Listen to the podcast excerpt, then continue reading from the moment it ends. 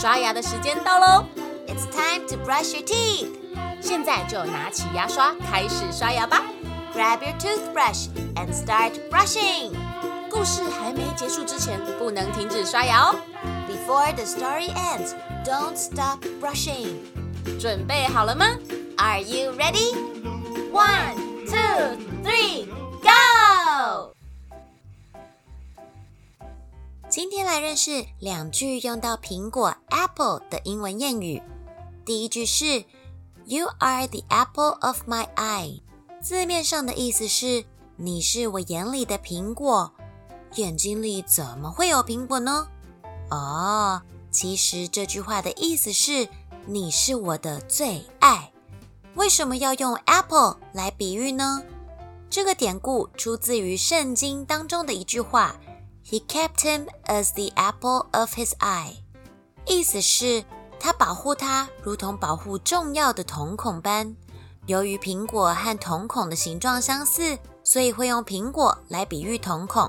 后来人们慢慢开始用这个比喻去描述自己极为珍爱的人，如自己的瞳孔般重要的人。第二句是 The apple never falls far from the tree.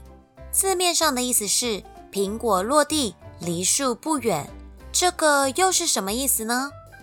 咦，还没有3分钟哦，怎么可以停止刷牙？赶快继续刷牙，我才能说下去啊。The apple never falls far from the tree， 其实就是有其父必有其子的意思啦。我们把它用到实际的状况里面来试试看吧。小明眼睛小，耳朵大，和父亲简直是同一个模子刻出来的，这时候我们就可以说 He is just like his father. The apple never falls far from the tree. 这样你学会了吗？微笑小百科。你们知道不同种类的苹果大小差异十分巨大，最小的只有一个樱桃的大小，而最大的能长到柚子那么大，史上最大的苹果重达3磅，也就是约 1.4 公斤。是不是很有趣呢？